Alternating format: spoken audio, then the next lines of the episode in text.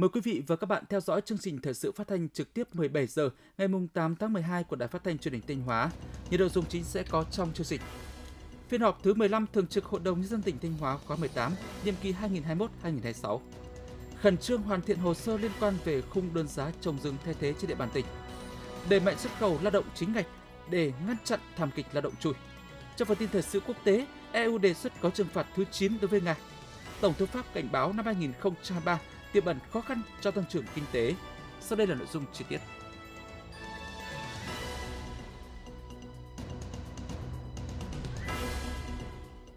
Thưa quý vị và các bạn, sáng nay ngày 8 tháng 12, đồng chí Đỗ Trọng Hưng, Ủy viên Trung ương Đảng, Bí thư tỉnh ủy, Chủ tịch Hội đồng Nhân dân tỉnh đã chủ trì phiên họp thứ 15, Thường trực Hội đồng Nhân dân tỉnh khóa 18. Dự phiên họp có đồng chí Đỗ Minh Tuấn, Phó Bí thư tỉnh ủy, Chủ tịch Ủy ban nhân dân tỉnh, các đồng chí Phó Chủ tịch Hội đồng nhân dân tỉnh, lãnh đạo các ban của Hội đồng nhân dân tỉnh và một số ngành cơ quan liên quan.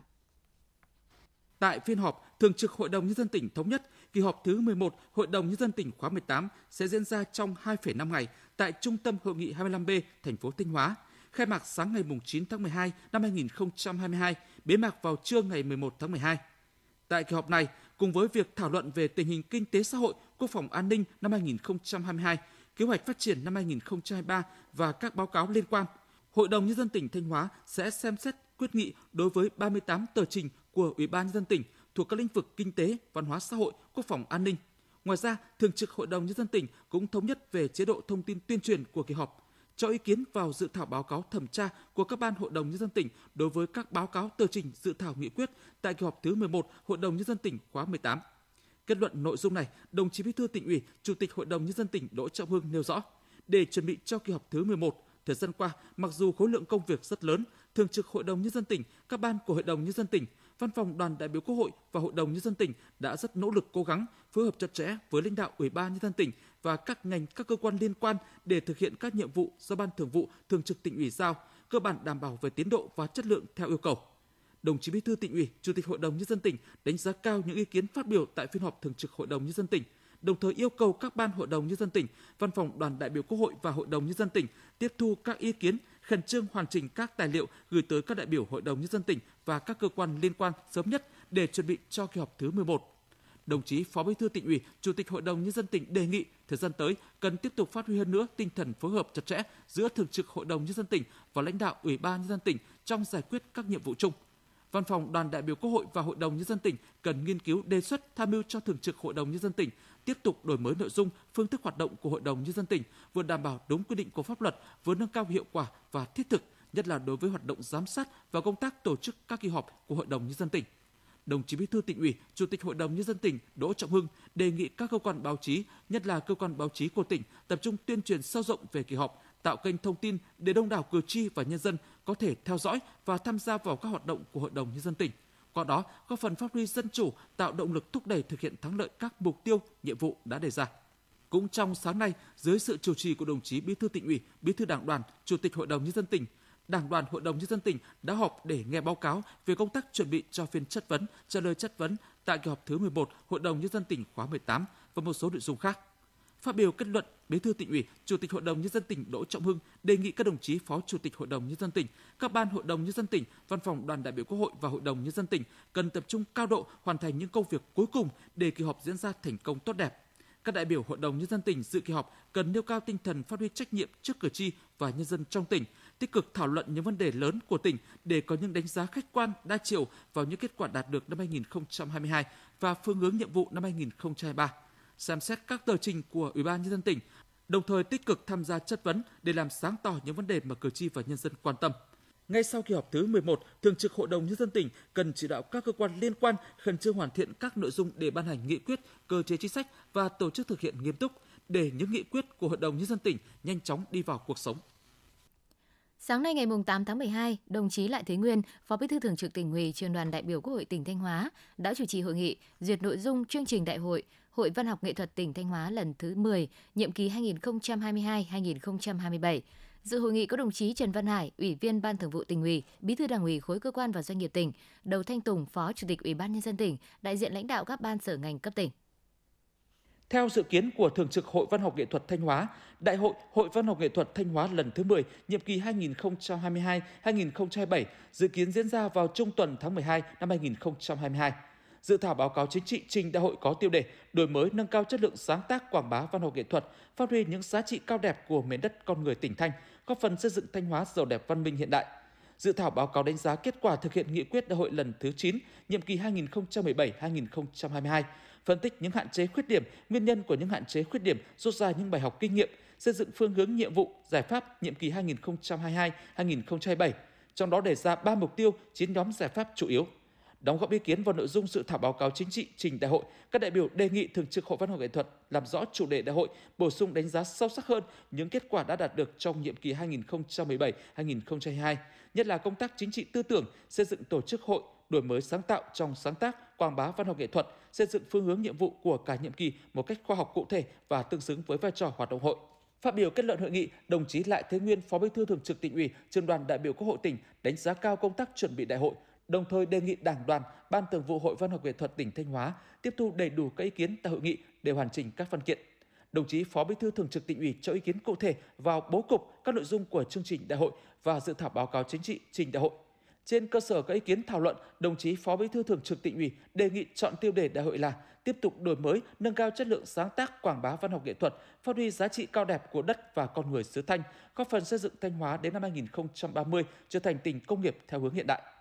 Về đánh giá chung kết quả đạt được trong nhiệm kỳ qua, đồng chí Phó Bí thư Thường trực Tỉnh ủy đề nghị cần nêu bật bốn vấn đề đó là khẳng định đội ngũ văn nghệ sĩ Thanh Hóa luôn vững vàng về tư tưởng chính trị, tuyệt đối tin tưởng vào đường lối của Đảng và sự lãnh đạo của Đảng và nhà nước của tỉnh, tuyệt đối tin tưởng đường lối đổi mới của Đảng, đội ngũ văn nghệ sĩ luôn đoàn kết thống nhất, thâm nhập với cuộc sống, với công cuộc đổi mới của tỉnh, của đất nước để có những tác phẩm mang hơi thở cuộc sống, phản ánh được giá trị cao đẹp của cuộc sống, góp phần định hướng tư tưởng trong xã hội, đấu tranh phản bác các quan điểm sai trái để bảo vệ nền tảng tư tưởng chính trị của Đảng, cổ vũ phong trào thi đua yêu nước, xây dựng quê hương đất nước, lên án cái xấu, góp phần đấu tranh phòng chống tội phạm.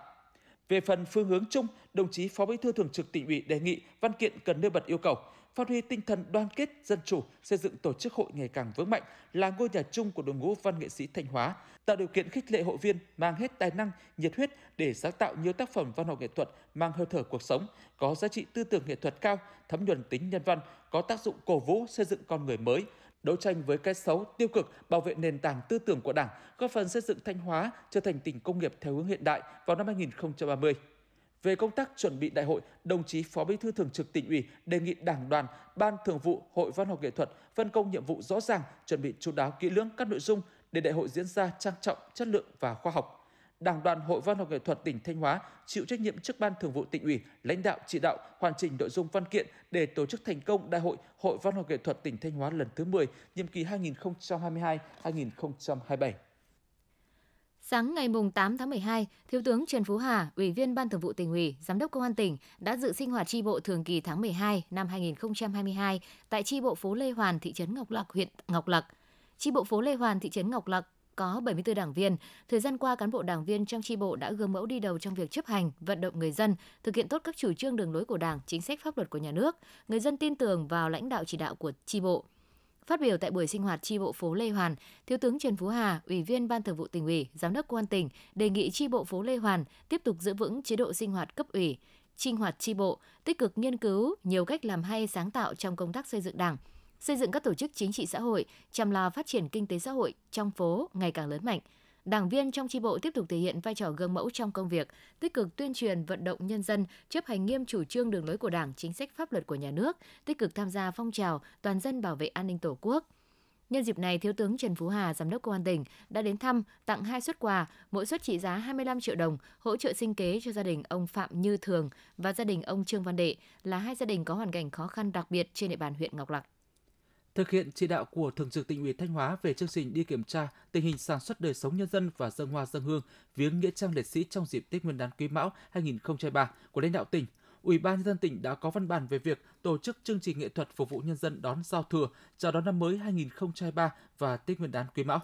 Theo đó, Sở Văn hóa Thể thao và Du lịch chủ trì khẩn trương phối hợp với Đài Phát thanh Truyền hình tỉnh và các đơn vị có liên quan xây dựng kịch bản, tổ chức ghi hình và phát sóng các chương trình nghệ thuật phục vụ nhân dân đón giao thừa, chào đón năm mới 2023 và Tết Nguyên đán Quý Mão trên sóng của Đài Phát thanh Truyền hình Thanh Hóa báo cáo và trình cấp có thẩm quyền thẩm định kịch bản và nội dung các chương trình theo đúng chỉ đạo của Thường trực Tỉnh ủy. Đối với Ủy ban dân các huyện, thị xã, thành phố trên địa bàn tỉnh không tổ chức chương trình đón giao thừa, chỉ tổ chức tiếp sóng chương trình nghệ thuật phục vụ nhân dân đón giao thừa, chào đón năm mới 2023 và Tết Nguyên đán Quý Mão trên sóng của Đài Phát thanh Truyền hình Thanh Hóa, Đài Truyền hình huyện, thị xã, thành phố. Đài Phát thanh Truyền hình tỉnh chủ trì phối hợp với Sở Văn hóa, Thể thao và Du lịch và đơn vị có liên quan hướng dẫn các địa phương tiếp sóng chương trình nghệ thuật phục vụ nhân dân đón giao thừa, chào đón năm mới 2023 và Tết Nguyên đán Quý Mão trên sóng của Đài Phát thanh Truyền hình Thanh Hóa, Đài Phát thanh Truyền hình huyện, thị xã, thành phố đảm bảo thiết thực hiệu quả theo đúng chỉ đạo của Thường trực Tỉnh ủy.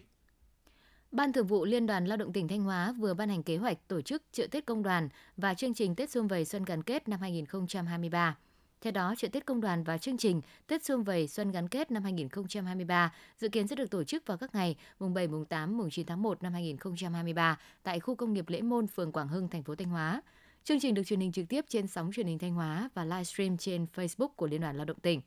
Chợ Tết Công đoàn và chương trình Tết Xuân Vầy Xuân gắn kết năm 2023 bao gồm các hoạt động thiết thực ý nghĩa hướng về đoàn viên công nhân viên chức lao động – như tổ chức 70 gian hàng để cung cấp các dịch vụ thiết yếu, bán hàng giảm giá, không đồng cho 30.000 công nhân lao động, tặng quà cho đoàn viên người lao động có hoàn cảnh khó khăn, bị tai nạn lao động, có thành tích xuất sắc trong sản xuất kinh doanh và tham gia hoạt động công đoàn, hỗ trợ kinh phí xây dựng mái ấm công đoàn cho đoàn viên người lao động khó khăn tổ chức các hoạt động nghệ thuật trò chơi dân gian, thi gói bánh trưng, thi kéo co, chương trình nghệ thuật quần chúng của công nhân viên chức lao động, tổ chức các hoạt động tư vấn việc làm, tư vấn pháp luật, nói chuyện chuyên đề, tư vấn sức khỏe miễn phí cho công nhân viên chức lao động. Việc triển khai chợ Tết công đoàn và chương trình Tết Xuân Vầy Xuân gắn kết năm 2023 góp phần nâng cao nhận thức và tạo sự gắn kết giữa tổ chức công đoàn, đoàn viên, người lao động, doanh nghiệp với cấp ủy chính quyền địa phương trong việc quan tâm chăm lo đối với đoàn viên người lao động. Thông qua chương trình, huy động mạnh mẽ sự tham gia chung tay của cấp ủy chính quyền địa phương, người sử dụng lao động và toàn xã hội nhằm chăm lo ngày càng tốt hơn đời sống vật chất tinh thần cho đoàn viên, công nhân viên chức lao động. Chợ cửa khẩu Nam Mèo mỗi tuần chỉ họp một phiên duy nhất vào sáng thứ Bảy – đây là nơi giao thương hàng hóa, giao lưu văn hóa và là sợi dây gắn kết tình cảm của người dân vùng biên giới huyện Quan Sơn, tỉnh Thanh Hóa và đồng bào các bản huyện Viên Say, tỉnh Hồ Phan, nước bạn Lào. Vì thế, nó được xem là phiên chợ của tỉnh đoàn kết, ghi nhận của nhóm phóng viên Vân Anh và Thúy Lượng. Từ mờ sáng, tiểu thương và người dân các bản biên giới huyện Viêng Say, tỉnh Hủa Phan, nước Cộng hòa Dân chủ Nhân dân Lào đã nhanh chóng làm các thủ tục thông quan tại trạm kiểm soát cửa khẩu Nam Mèo, huyện Quan Sơn để kịp đến phiên chợ. Đã hơn 10 năm nay, chị Xón Phòn ở bản Pùn Cang, huyện Viêng Say, Lào, tham gia bán hàng tại chợ cửa khẩu Nam Mèo. Mặt hàng chị bán chủ yếu là các loại hàng hóa mỹ phẩm của Lào. Đối với chị Xón Phòn và nhiều người dân dọc hai tuyến biên giới Việt-Lào, phiên chợ có ý nghĩa đặc biệt quan trọng trong đời sống và là một nét văn hóa cần gìn giữ. Chị Xón Phòn, bản Pùn Cang, huyện Viên Say, tỉnh Hùa Phan, nước Cộng hòa Dân chủ Nhân dân Lào nói. Đến phiên chợ này vui lắm. Chúng tôi và người dân Việt Nam như những người hàng xóm thân quen, không hề xa lạ. Tôi mang hàng sang đây bán được 10 năm, giờ đã trở thành người nhà ở bên này rồi. Chợ Nam Mèo mang đậm bản sắc của một phiên chợ vùng quê biên giới. Các mặt hàng được bày bán ở đây chủ yếu là các sản vật địa phương được nhân dân hai nước Việt Lào mang đến chợ để trao đổi. Các loại thổ cẩm của người Thái, người Mông và người Lào được bày bán khá nhiều đã tạo nên một bức tranh đa sắc màu, một không gian nhộn nhịp mua bán ở vùng biên giới. Một nét đặc trưng trong phiên chợ Nam Mèo là cùng lúc lưu thông hai loại tiền là Việt Nam đồng và kíp Lào. Chợ cửa khẩu Nam Mèo đã trở thành nét văn hóa đặc sắc không thể thiếu của người dân hai biên giới, Thanh Hóa, Hủa Văn. Đây không chỉ là nơi mua bán, trao đổi hàng hóa, mà còn là nơi gặp gỡ giao lưu, thể hiện tình đoàn kết hữu nghị, đoàn kết gắn bó của nhân dân hai nước Việt Lào. Ông Hà Xuân Diên, xã Nam Mèo, huyện Quan Sơn, tỉnh Thanh Hóa nói. Cái chợ Nam Mèo này sau khi mà hết à, Covid cái thì à, cứ thứ bảy hàng tuần thì giữa Lào và Việt tập trung tại chợ đây, nhất chỉ là đông vui. Mà cơ bản là Lào, ở bên Lào người ta có những cái à, ví dụ là các là hoa quả này, rau cỏ họ tự làm, lấy được. Hoặc là những cái à, thú, ví dụ là lợn gà các thứ đem về bán đây. Cứ tuần nào tôi cũng ra đây. Ra đây à, cơ bản tôi là mua cái rau cỏ cái hàng tươi sống. Ờ, hai bên là trao đổi hàng hóa. Mà trước nay chúng tôi rất là đoàn kết. Ông Vua Si, cụm Nậm Sôi, huyện Viêng Say, tỉnh Hủa Phăn, nước Cộng hòa Dân chủ Nhân dân Lào cho biết. Cảm ơn chính quyền đã tạo điều kiện thành lập chợ này để nhân dân hai bên biên giới đi lại giao thương, trao đổi hàng hóa. Đi chợ ngoài việc mua hàng hóa thiết yếu cho gia đình, tôi đến đây còn để gặp gỡ những người bạn ở Việt Nam. Đây là phiên chợ đoàn kết giữa Việt Lào. Sau mỗi phiên chợ, tình đoàn kết hữu nghị giữa nhân dân biên giới hai nước lại được thắt chặt, gắn bó hơn. Phiên chợ này đã vượt qua ý nghĩa của những phiên chợ bình thường mà trở thành nơi để trao đổi tâm tư tình cảm mà nhân dân hai nước gửi gắm tới nhau. Nó cũng là một biểu hiện của tình đoàn kết Việt-Lào. Quý vị và các bạn đang nghe chương trình thời sự phát thanh của Đài Phát thanh Truyền hình Thanh Hóa. Chương trình đang được thực hiện trực tiếp trên sóng FM tần số 92,3 MHz. Tiếp theo là những thông tin đáng chú ý mà phóng viên đài chúng tôi vừa cập nhật. Ủy ban nhân dân tỉnh vừa có văn bản về việc khẩn trương ra soát, hoàn thiện hồ sơ và thực hiện trình tự thủ tục liên quan về khung đơn giá trồng rừng thay thế trên địa bàn tỉnh Thanh Hóa. Thống nhất theo nội dung tham mưu đề xuất của Sở Tài chính, đồng thời đề nghị Sở Nông nghiệp và Phát triển Nông thôn chủ trì phối hợp với Sở Tài chính và các đơn vị liên quan, ra soát xác định sự phù hợp của quy định pháp luật và tình hình thực tế phát triển lâm nghiệp trên địa bàn tỉnh để tham mưu cho Ủy ban Nhân dân tỉnh bãi bỏ quyết định số 2747 QĐ UBNZ ngày 1 tháng 8 năm 2017 của Ủy ban Nhân dân tỉnh về việc phê duyệt đơn giá trồng rừng thay thế trên địa bàn tỉnh Thanh Hóa theo đúng quy định của pháp luật hiện hành, đảm bảo không thất thoát ngân sách nhà nước, báo cáo Ủy ban Nhân dân tỉnh trước ngày 25 tháng 12 năm 2022. Sở Nông nghiệp và Phát triển Nông thôn chủ động hoặc tham mưu cho Ủy ban Nhân dân tỉnh báo cáo Bộ Nông nghiệp và Phát triển Nông thôn, các cơ quan trung ương có liên quan để xin ý kiến về việc Ủy ban Nhân dân tỉnh ban hành hoặc không ban hành khung đơn giá hoặc đơn giá trồng rừng thay thế chung áp dụng về định mức cho tất cả các công trình dự án có chuyển mục đích sử dụng rừng sang mục đích khác trên địa bàn tỉnh. Chủ trì tổ chức hội nghị làm việc với Sở Tài chính, Sở Tư pháp, Sở Kế hoạch và Đầu tư, Sở Xây dựng và các đơn vị có liên quan làm rõ xác định những vướng mắc khó khăn, sự phù hợp với quy định của pháp luật hiện hành đối với trường hợp Ủy ban nhân dân tỉnh ban hành khung đơn giá trồng rừng thay thế trên địa bàn tỉnh, làm cơ sở để Ủy ban nhân dân tỉnh phê duyệt phương án nộp tiền trồng rừng thay thế đối với các chủ đầu tư công trình, dự án có chuyển mục đích sử dụng rừng sang mục đích khác. Trường hợp còn có ý kiến khác không thể thống nhất, giao Sở Nông nghiệp và Phát triển Nông thôn tổng hợp, chuẩn bị đầy đủ tài liệu, báo cáo, làm rõ cơ sở pháp lý và phối hợp với Văn phòng Ủy ban Nhân dân tỉnh để bố trí lịch, báo cáo Chủ tịch Ủy ban Nhân dân tỉnh xem xét quyết định trước ngày 31 tháng 12 năm 2022 trong quá trình ra soát tham mưu và Ủy ban nhân dân tỉnh chưa ban hành khung đơn giá hoặc đơn giá trồng rừng thay thế do chưa đủ điều kiện và được các sở ngành thống nhất tham mưu thì đối với các công trình dự án quan trọng cấp thiết, cấp bách và đã được cấp có thẩm quyền quyết định chủ trương chuyển mục đích sử dụng rừng giao Sở Nông nghiệp và Phát triển Nông thôn chủ trì phối hợp với Sở Tài chính, Sở Xây dựng, Sở Kế hoạch và Đầu tư, Sở Tư pháp, chính quyền cấp huyện, cấp xã nơi có dự án chuyển mục đích sử dụng rừng, tổ chức khảo sát, xác định cụ thể đơn giá trồng rừng tại thời điểm chủ dự án đề nghị Ủy ban nhân dân cấp tỉnh chấp thuận nộp tiền trồng rừng thay thế. Đơn giá trồng rừng được xây dựng trên các yếu tố định mức kinh tế kỹ thuật, giá vật tư, giá cây trồng, giá ngày công lao động tại địa phương theo quy định. Trên cơ sở đó, thẩm định trình Ủy ban nhân dân tỉnh xem xét quyết định đối với từng trường hợp cụ thể, báo cáo Ủy ban nhân dân tỉnh. Sở Tài chính, Sở Xây dựng, Sở Tư pháp, Sở Kế hoạch và Đầu tư theo chức năng nhiệm vụ được giao để phối hợp hỗ trợ tích cực Sở Nông nghiệp và Phát triển nông thôn hoàn thành các nhiệm vụ nêu trên theo đúng quy định, báo cáo kịp thời Ủy ban nhân dân tỉnh những nội dung vướng mắc phát sinh và những vấn đề vượt thẩm quyền. Sở Kế hoạch Đầu tư tỉnh Thanh Hóa vừa có thông báo gia hạn thời gian đăng ký thực hiện dự án khu đô thị mới Đông Tân Phong tại thị trấn Tân Phong, xã Quảng Đức, huyện Quảng Sương đến 9 giờ ngày 17 tháng 12 năm 2022. Nhà đầu tư quan tâm có nhu cầu đăng ký thực hiện dự án phải thực hiện các thủ tục để được cấp chứng thư số và nộp hồ sơ đăng ký thực hiện dự án trên hệ thống mạng đấu thầu quốc gia. Trước đó, vào cuối tháng 7 năm 2022, Ủy ban dân tỉnh Thanh Hóa đã có quyết định phê duyệt yêu cầu sơ bộ về năng lực, kinh nghiệm nhà đầu tư đăng ký thực hiện dự án trên. Thời gian nộp hồ sơ đăng ký thực hiện dự án được ấn định trước 9 giờ ngày 5 tháng 9 năm 2022. Theo quyết định phê duyệt, nhà đầu tư tham gia thực hiện dự án phải đáp ứng yêu cầu về năng lực tài chính và kinh nghiệm, có trách nhiệm thực hiện đầu tư đồng bộ các công trình quy hoạch chi tiết của dự án. Ủy ban nhân dân tỉnh Thanh Hóa yêu cầu vốn chủ sở hữu tối thiểu nhà đầu tư phải thu xếp là 184,5 tỷ đồng. Nhà đầu tư đã từng thực hiện một dự án với tổng vốn đầu tư không thấp hơn 615 tỷ đồng, góp vốn chủ sở hữu tối thiểu 92,5 tỷ đồng. Dự án khu đô thị mới Đông Tân Phong được Ủy ban nhân dân tỉnh Thanh Hóa chấp thuận chủ trương đầu tư tại quyết định số 2228 QĐ-UBND ngày 24 tháng 6 năm 2022. Theo đó, mục tiêu hoạt động của dự án là hiện thực hóa quy hoạch chi tiết tỷ lệ xây dựng 1 trên 500 đã được phê duyệt, đồng bộ hạ tầng kỹ thuật, hạ tầng xã hội, nâng cao môi trường sống khu dân cư và hiệu quả sử dụng đất, hiệu quả đầu tư khai thác hiệu quả quỹ đất hiện có trên địa bàn, tạo nguồn thu cho ngân sách để phát triển kinh tế xã hội của huyện Quảng Sương. Diện tích thực hiện dự án khoảng 21,04 trên 25 hecta theo quy hoạch. Dự án xây thô hoàn thiện mặt trước 190 căn liền kề, 20 căn biệt thự, còn lại 264 lô đất liền kề, 24 lô đất biệt thự được chuyển nhượng quyền sử dụng đất dưới hình thức phân lô bán nền và 7 lô đất tái định cư. quy mô dân số dự án khoảng 2.700 người. Tổng mức đầu tư của dự án khoảng 1.229 tỷ đồng. Trong đó, chi phí thực hiện không bao gồm bồi thường hỗ trợ tái định cư, tiền sử dụng đất, tiền thuê đất khoảng 1.191 tỷ đồng, chi phí bồi thường hỗ trợ tái định cư khoảng 37,83 tỷ đồng.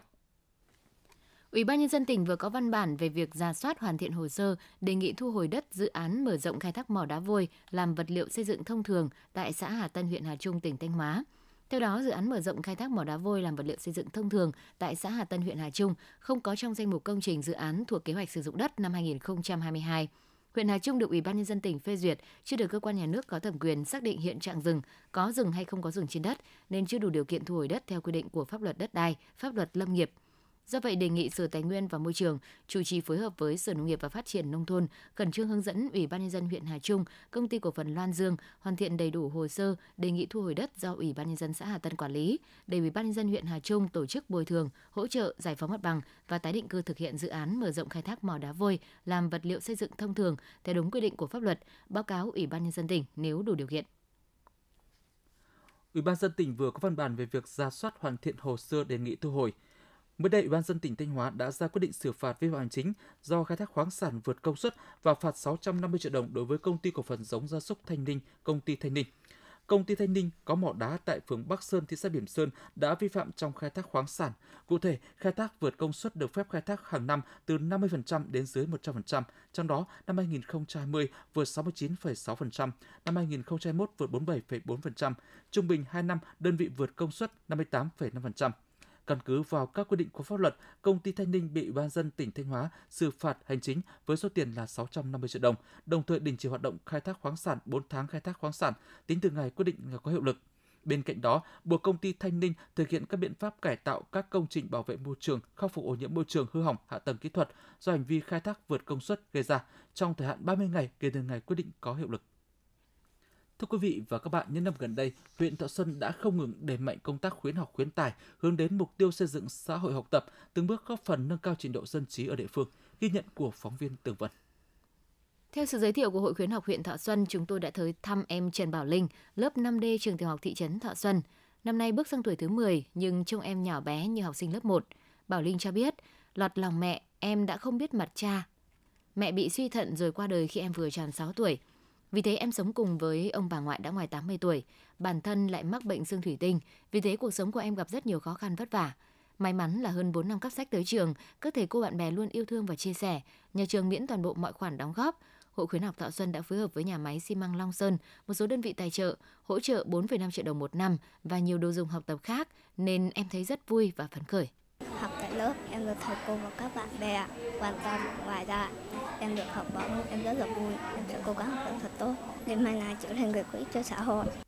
Cùng với em Trần Bảo Linh, nhiều học sinh có hoàn cảnh khó khăn, học sinh nghèo vượt khó trên địa bàn đều nhận được sự quan tâm sẻ chia của Hội khuyến học các cấp. Tính đến thời điểm hiện tại, nguồn quỹ khuyến học của huyện hội, các xã thị trấn, các tri hội thôn xóm, khu phố trường học, dòng họ và các gia đình là 24 tỷ đồng. Điểm nhấn chính là huyện Thọ Xuân đã phát huy được tinh thần hướng về quê hương của con em địa phương đang sinh sống làm việc trên mọi miền Tổ quốc. Tiêu biểu như khu vực thành phố Hồ Chí Minh, thành phố Hà Nội, thành phố Thanh Hóa đã xây dựng nguồn chân quỹ lên tới hàng vài trăm triệu đồng.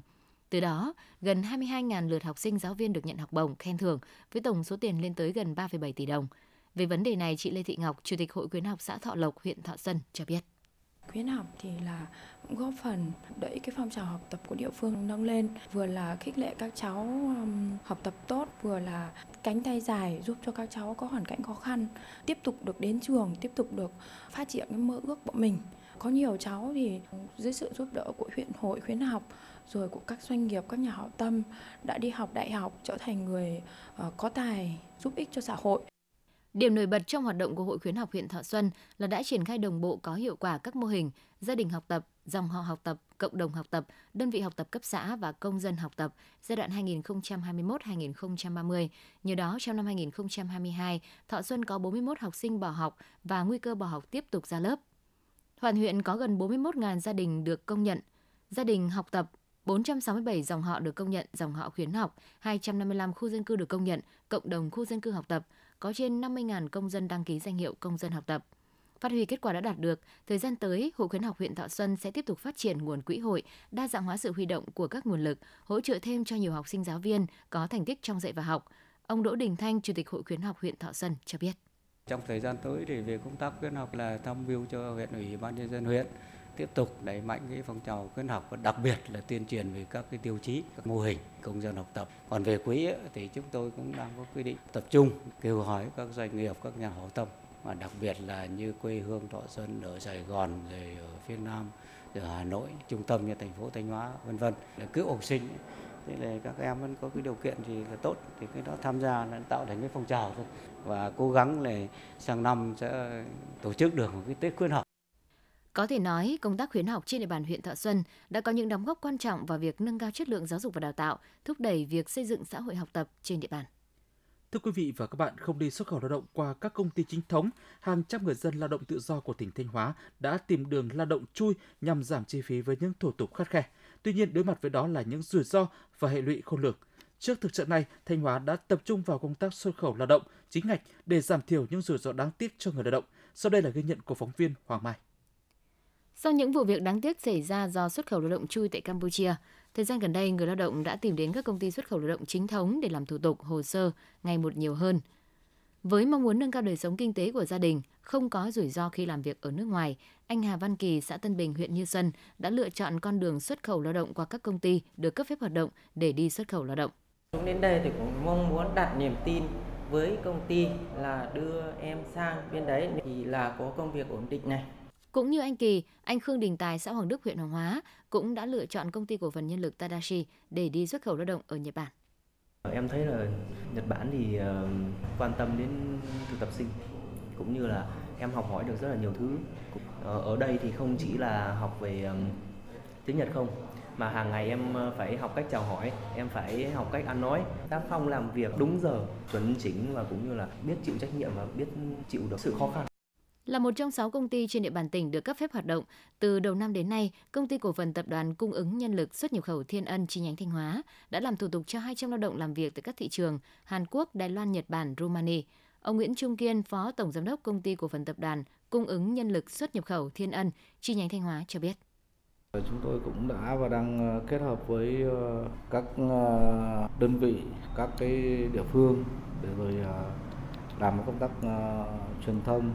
phổ biến cái chủ trương chính sách